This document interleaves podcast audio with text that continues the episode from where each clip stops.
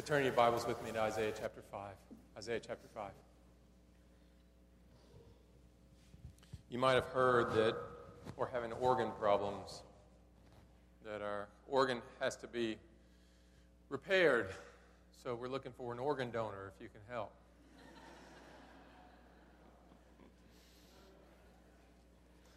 See, I never know when you're going to laugh because I thought I was just going to go. Isaiah 5. I, I, need to thank my children for that one because I told them the organ was not working, and one of them brightly chimed in, Well, we need an organ donor. It took me about five minutes to get that. I was like, Yeah, all right. Isaiah 5. It is great to be um, back in Isaiah. I have yearned to be back in Isaiah. I've loved preaching uh, the life of Jesus, but I'm so excited to be back in Isaiah give you just a, a touch of information about what's going on here to help you get a context. Isaiah is quite a poet, and the, the Hebrew here really spells it out. The, the poetry here is really amazing. And in this chapter, he presents himself as a poet and how it's written. He, you can almost picture him, it's, he's reciting a song for the entertainment of God's people. And the opening words really grab us. He says, I will sing for my beloved. And so he's singing for his beloved who has a vineyard. And, and the whole chapter is about the beloved's relationship. And the beloved's also the vine dresser, the farmer, and his relationship to his vineyard. Now you can almost picture it, I, I have no idea if this is how it happened, but I picture it like this that it's during the festive season, the grape harvest, and everybody's around, and Isaiah stands up and give this, gives this great poetic song, and people are listening. They're thinking, oh, this is sweet. And then, after reciting all that the vineyard, the vine dresser's done for his vineyard, in the end, he says, Yet he's got nothing but rotten fruit from them. And then he looks at the congregation, the crowd, and he says, Give verdict. Give verdict. What should he do? And the crowd would probably say something like, Tear it down. And he says, Yes, that's exactly what it will do. And he closes in verse 7 by saying, You, Israel, are the vineyard, and God is the beloved vine dresser. God intends His sovereign grace and love to you to lead to a fruitful life as a believer. So that the church is to be like a garden, an absolute garden in the wasteland of the world. Let's read Isaiah chapter 5, verses 1 to 7. I'm reading from the English Standard Version this morning. Let me sing for my beloved my love song concerning his vineyard. My beloved had a vineyard on a very fertile hill. He dug it and cleared it of stones and planted it with choice vines. He built a watchtower in the midst of it and hewed out a wine vat in it. And he looked for it to yield grapes, but it yielded wild grapes. And now, O inhabitants of Jerusalem and men of Judah, judge between me and my vineyard. What more was there to do for my vineyard than I have not done in it? When I looked for it to yield grapes, why did it yield wild grapes? And now I will tell you what I will do to my vineyard. I will remove its hedge, and it shall be devoured. I will break down its wall, and it shall be trampled down. I will make it a waste. It shall not be pruned or hoed, and briars and thorns shall grow up. I will also command the clouds that they rain no rain upon it. For the vineyard of the Lord of hosts is the house of Israel, and the men of Judah are his pleasant planting. And he looked for justice, but beheld bloodshed, for righteousness, but behold, an outcry. Let's pray for our time. Heavenly Father, we praise you that you are the vine dresser your people have always been your vineyard. God, and we want to be a congregation of people that bear fruits of righteousness to your glory and to our joy. Father, that is part of the means of grace, all that you do for us. We want to be a people that live a transformed life by the power of your Spirit working through your word. Oh God, teach us now. Let us see and know who you are more. Let your Holy Spirit work powerfully through your word. In Jesus' name I pray. Amen. God intends sovereign grace. It means his sovereign work to lead to fruitful obedience in his people's life.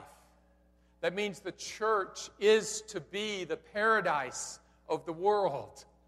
It is to be the flowering garden of the world. Our lives, that is. Several years ago, I was visiting some friends who own a massive high country sheep farm. And we would go up there on holiday and spend a bit of time with them. Three things I observed in their life as we would go up and spend regular vacations with them. First is they had a deep love for their land. So instead of buying new trucks and new tractors, they invested everything they had back into their property. Second, they would work on their land. They'd get up early and they'd work late into the night until it was all finished. And third, there was an expectation that their land would produce a harvest for them. One day we're riding way up in the high country of the farm, and we're with um, the matron of the farm. And as we're riding, she stops and she grabs a, out of the back of her ute, she grabs a handful of clover seed and throws it out. She says, Notice when we got this place over 40 years ago, there was very little nitrogen in the ground here. And so for years, we've been coming with sacks of clover, and every time we come through, we just pitch it as we come. And she says, You see that? You see the clover there? You see the clover there? And then she said, And do you see that? And I said, Yeah. She said, No, no, no. Come here and look. Do you see this? And as I got down, I began to notice there was an area of about six or seven feet. There was no grass growing in it. She said, This is an obnoxious weed that was imported as a flower, and it's gotten on our farm, and where it grows, there is no grass. Our animals will not eat it. And so, what we do is we come in with lime trucks because it hates lime. And every chance we get, every free dollar we have, we're spreading lime up here so that we can get rid of that. On the way back down the hill, she stopped and with sadness, she said, do you see that block of land over there? I said, Yeah, I do. She said, That used to be a fertile farm, but the government decided to take away the lease, and they thought it would be best to go back wild. And look at it now. It's full of gorse, which is the equivalent to our privet hedge. And nothing can live on it. It's thick, it's awful, it's dense, it's an absolute wasteland since the farmer has left. What a difference between land that was loved by the farmer and land that the farmer had left. In Isaiah 5, the prophet says, God is the beloved vine dresser. He's a farmer, right? In the beginning, what is God? He's a gardener. And Israel is his vineyard. And he loves Israel. He loves his people. And he works hard. But what he's seen is nothing but rotten fruit. So the vine dresser resolves that he's going to tear down all the protection around his vineyard. And the world will come in and trample it down, and it will become a worthless wasteland. Now, this text is so prevalent in the Jewish mind and psyche that Christ, when he's speaking to the Pharisees in Matthew 3, listen to what he says Produce fruits consistent with repentance. The axe is already at the root of the tree. Therefore, every tree that does not produce good fruit will be cut down and thrown in the fire. And when he said that, they knew exactly what he was talking about Isaiah 5. And he uses it again and again and again. You know, many in the church will say, okay, Rusty, I, I see what you're saying, but that's Israel. We're, we're saved by the gospel of grace. There's not an expectation for us to produce fruit? Let me read to you Romans 7 4. You belong to him who has been raised from the dead in order that we may bear fruit for God. Same language, same vineyard. Paul even prays in Philippians 1:11 that the churches will be filled with fruits of righteousness. My friends, our lives are to bear spiritual fruit. And he gives us all grace in Christ to make that happen. This is part of our calling. The church is to be a paradise of the world, not a place of barrenness. Barrenness is to be an anomaly in the church. Now, people experience God through God's people and the transforming grace that He has given us. And that grace produces a harvest of fruit for His glory and for our joy and pleasure.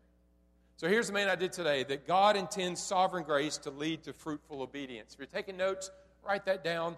God intends sovereign grace to lead to fruitful obedience. There's three things that we want to see about this text that Isaiah really breaks it up quite nicely.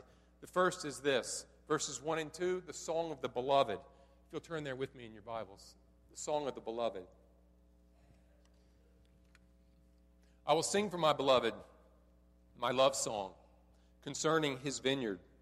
My beloved had a vineyard in a very fruitful hill, and he dug it and cleared it out of stones and planted it with choice vines. He built a watchtower in the midst of it and hewed out a wine vat in it. He looked for it to yield grapes, but it yielded wild grapes.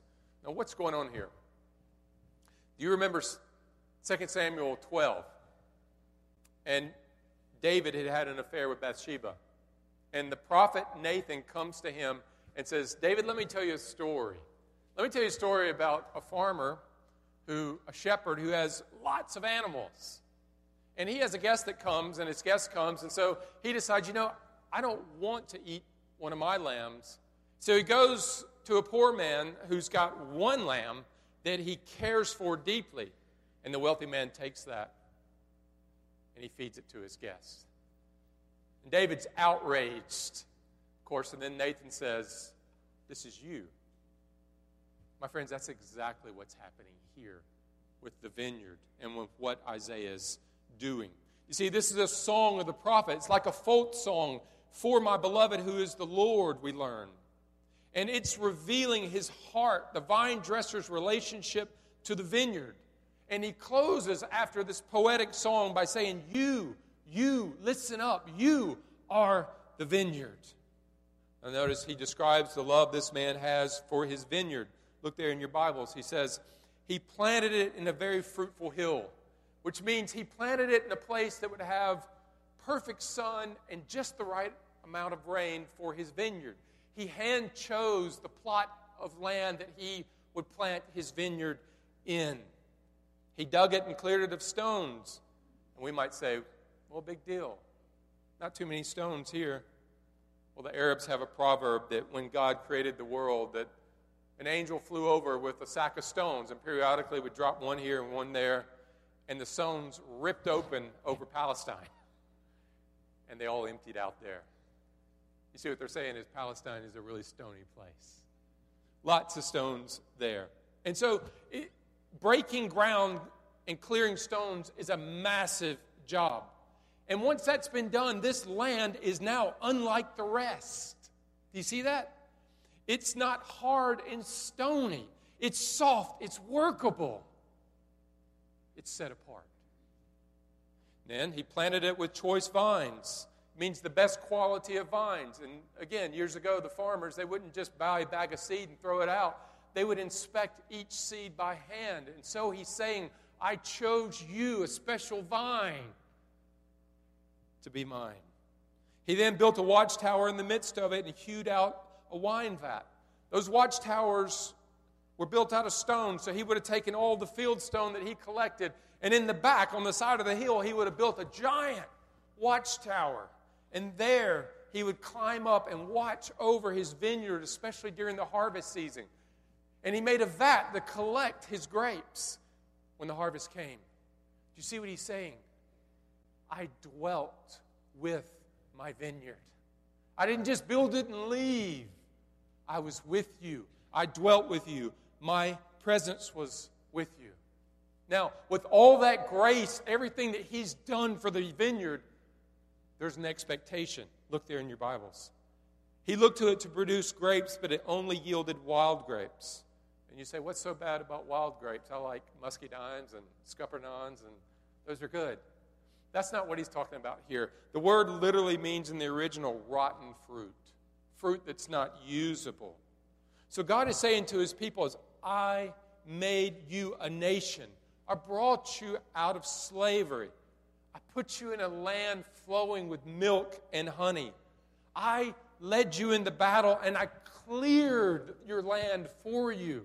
I took the nations away so that it would be safe, a place for you to dwell. I wanted you to be a people set apart, different. I gave you my word. I made a covenant with you. I gave you my law so that your hearts would not be stony, so that they would be soft and fertile. I came to dwell with you. I tabernacled with you. My presence was there. And you've left me. You've become a wild vine. You're living a rotten, sinful life full of bloodshed, injustice, idol worship, according to verse 7. In England during the 18th and 19th century, 10,000 people a year, men and women, went into debtor's prison. That's a big number, isn't it? 10,000 a year went into prison. And in those debtor's prison, they, they varied quite a bit. Some of them you could work, and through your work, you could pay for your food and your meals, and through your work, you could pay off your debt and eventually get out of prison. But there were others, like the one that John Bunyan was in, that you didn't get anything.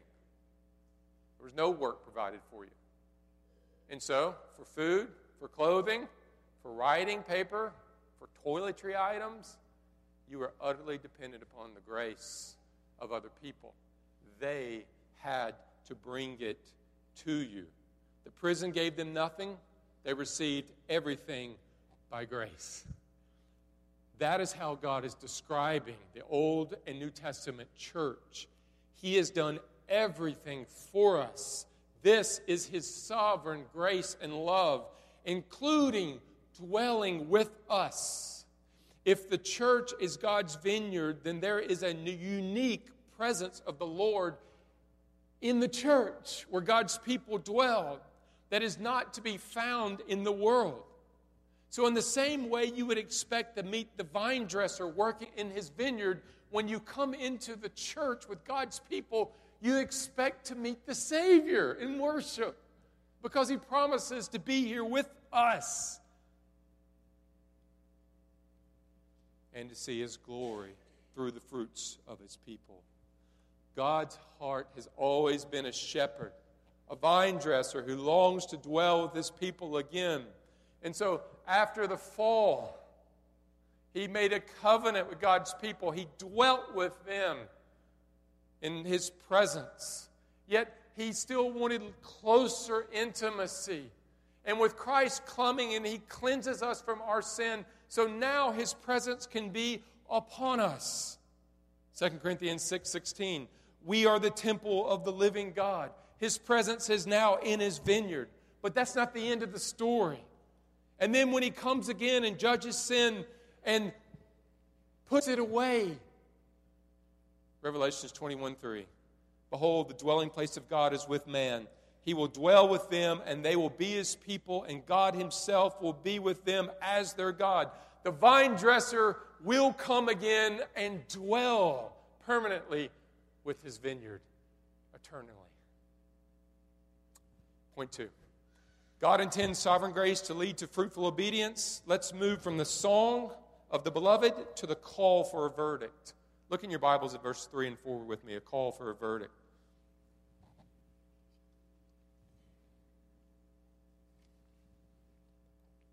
And now, O inhabitants of Jerusalem and men of Judah, judge between me and my vineyard. What more was there to do for my vineyard that I have not done to it? When I looked for it to yield grapes, why did it yield wild grapes? Notice those words judge between me and my vineyard. So he's saying, What went wrong? I gave you all grace. Israel, you are not to be barren. Yet you've, you've given me not just nothing, but you've given rotten fruit. So, the failure is either the vine dressers, the Lord's, or it's the vineyards, it's Israel's. And he's saying in his song, which is it? Whose fault is it? He's asking for a verdict. Two questions. Notice those questions. He says, First, what could I have done? What more was there to do for my vineyard that I have not done? So he is inviting the people that he's speaking to. You can picture it, all the people there, and he's saying, Is there anything that I have done that has caused this? Have I been a bad vine dresser? Could I have done more? In other words, does any blame for your life and the bad fruit you're producing rest upon me? Second question okay, why the bad fruit? When I look for it to yield grapes, why did it yield bad fruit? Hey, this is a great question. Why the bad fruit? When I looked at your lives, why is there darkness? Why is there sin? Why is there wickedness?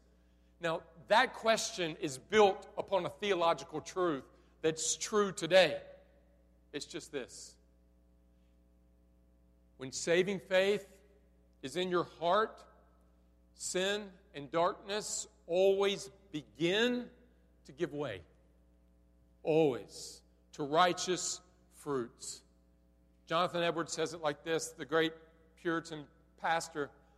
All true saving grace or faith always tends to holy practice.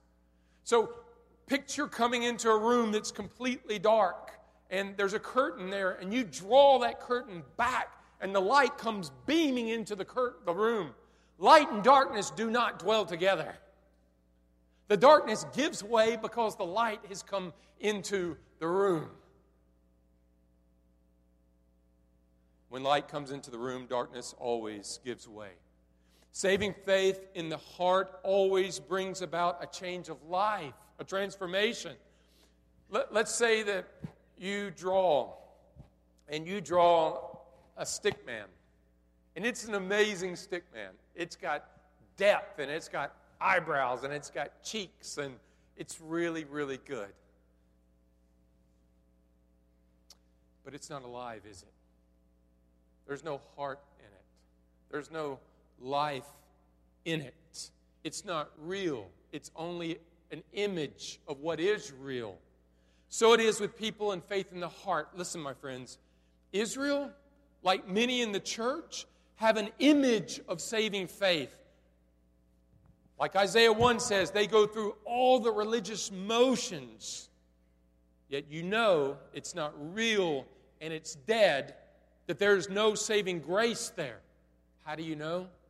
Because of the fruits that come out of its life. It bears rotten fruits, not the fruits of righteousness. The grace of saving faith is always revealed in practice, in how we live. We are alive to knowing God, and as part of His vineyard, He is working and bringing forth fruit in every believer's life. Okay, Rusty, are you saying that I've got to be perfect? Not at all. We're saved solely by grace through faith, but I'm saying where the Holy Spirit is there, where God dwells there, when you are engrafted into his vineyard, there's always a change of life. So faith alone saves, yes, amen. But saving faith is never alone. It always produces the fruits of a new heart. And where there is no life change and new fruits, there is no saving faith. Point three God intends sovereign grace to lead to fruitful obedience. The song of the beloved, the call for a verdict. Now, the third thing, the vine dresser gives his verdict. What's the verdict of the vine dresser? What's he going to do? Verse 5 to 7. Look at that with me in your Bibles. And now I'll tell you what I will do to my vineyard. I will remove its hedge, and it shall be devoured. I will break down its wall, and it shall be trampled down.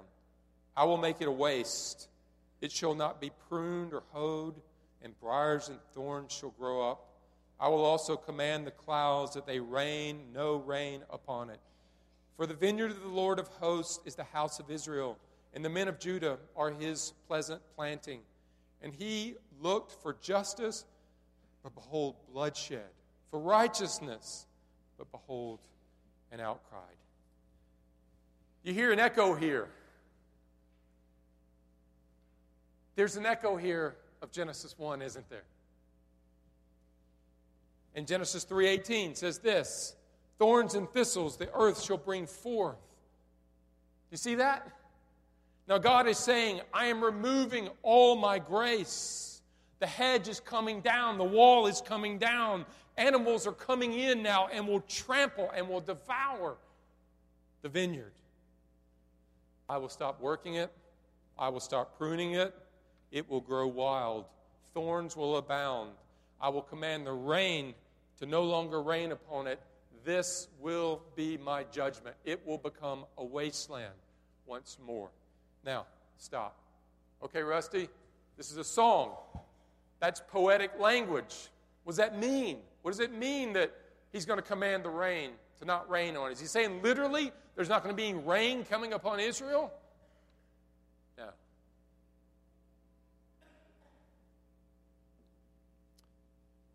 What set Israel apart was God's word, worship, the presence of God. These were the walls of protection. This is what distinguished and defended them from the nations. And now, what God is promising is a famine of the word and of his presence. Okay? Where's that from? Amos 8:11. Let me read that to you. Behold, the day is coming, says the Lord, that I will send a famine in the land, not a famine of bread, nor a thirst for water, but of hearing of the word of the Lord. My friends, without the influence of God's word and his presence, Israel will become a spiritual wasteland. And he tells us in Second Chronicles exactly what that looks like. He describes it. Second Chronicles 15, verses 3 to 6. He says this For many years, Israel has been without the true God, without a teaching priest, and without instruction. In other words, without God's word. Okay, so what happened? In those times, there was no peace for those who went about their daily activities because the residents of the lands had many conflicts. Nation was crushed by nation, city by city, for God troubled them with every possible distress. The greatest judgments to God, of God, to his people, is when he shuts up the spiritual clouds and no longer does it rain God's word upon our lives. When the truth of the word is lost or not taught, he is removing the light of the room, and what sets in every time the light leaves is darkness and chaos. Now, it is no different in his vineyard today. His greatest judgment of sin and rotten fruit coming out of various churches is to remove the truth of his word and people who properly teach God's word. Think about it like this the Apostle Paul was in Ephesus for two years, and they loved him. And when he left, let me read you what they said Acts 20, verse 37 38. And there was what much weeping on the part of all. They embraced Paul and they kissed him, being sorrowful, most of all, because of the word he had spoken. Do you see that? Paul, we're so sad that you're leaving. But we are weeping because we're not going to hear the word preached like that anymore. We're weeping because the clouds of God's word that you give us in such a way is moving on. In the early church, the early Christians at Antioch, when they lost their minister, Chrysostom, as he was banished by Rome, they said this it is better for us to lack the light of the sun than the teaching of Chrysostom. Give us Chrysostom, take away the sun. That's how much we love his teaching of the word. Without the truths of God's word and his presence, the walls of the vineyard are torn down, and it will soon become a spiritual wasteland. Israel then and the church today. That is his judgment when his church produces wild and rotten fruit. How do we think and live this? How do we take this from the head to the heart? Just this. A few last thoughts. Jesus says in John 15, 1, I am the vine, you're the branches. Apart from me, you can do nothing. In other words, you're grafted into the vineyard because you're grafted into Jesus, and Jesus is God's vine. You've been planted in Christ as part of his vineyard. His presence is now in you, removing the stones of your heart one by one. He's laboring there through His Word, through the sacraments, baptism, the Lord's Supper, all the walls to guard you and keep you set apart and keep your heart soft. And His gospel message is our security that we are His chosen vine. Amen. That we are cleansed and now we are joined to His Son, the vines, to bear fruits of righteousness. And we are an object of His love and saving grace.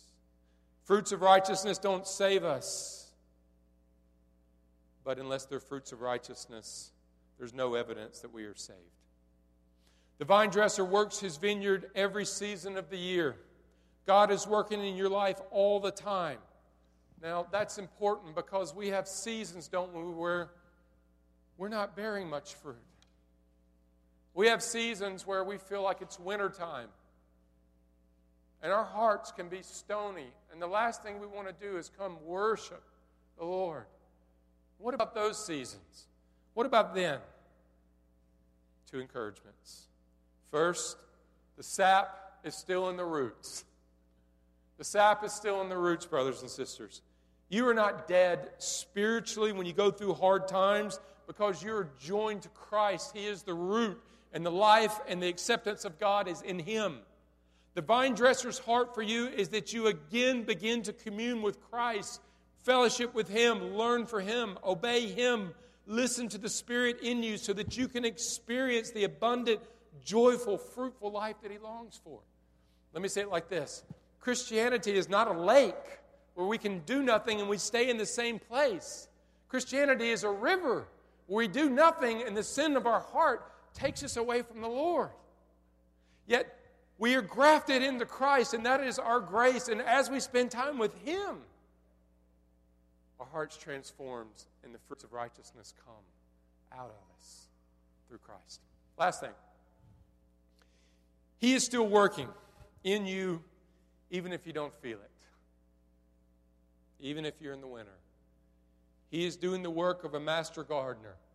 He's plowing, he's sowing, he's dressing, he's harrowing, he's weeding, he's pruning in your life.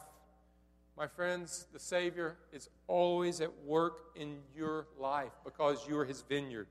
And His goal is for you to be like Him, to purify your heart and transform your life from the inside out, from the heart to the fruits. His goal is for us to be a vineyard that is the paradise of the world, where people come in and they smell the aroma of God. And when that happens, it's not just to the glory of God, but of course it is, but it is also to the satisfaction of your soul.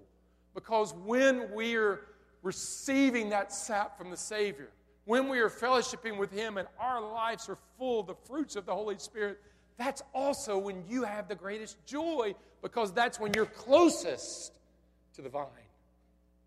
And the closer we are to Him, the more joy we receive from Him. Amen. Heavenly Father, thank you so much. There's a deep warning here. God, and, and we dare not move past it and just say we're saved by grace. Lord, the warning here is you are the beloved, and you've invested and poured out sovereign grace upon your church in the Old Testament and your church today. You love us, you've grafted us in but yet the proof of us being grafted in is the fruits of our heart that come out. God, on one side, don't let us believe that we have to be perfect to be a believer. Help us to rest firmly in the fact that we are joined to the vine, and that's why I am acceptable to the Father, my faith and my trust in Jesus Christ. But, Father, on the other side, let us not say, it doesn't matter how I live. I profess faith in Christ. Let us know that a born again heart always produces some type of transforming fruit. God, and we want more of that. God, as a church, we want to be the aroma of Christ. When people come in, they see Jesus through our lives. So, God, we ask for more work, more grace, more sap from the vine in our life. And we thank you for your goodness and your gospel message, which we rest in. In Jesus' name, amen. I'm going to ask you to please stand again and turn in your hymnal to number 648. Our closing hymn is My Jesus, I Love Thee.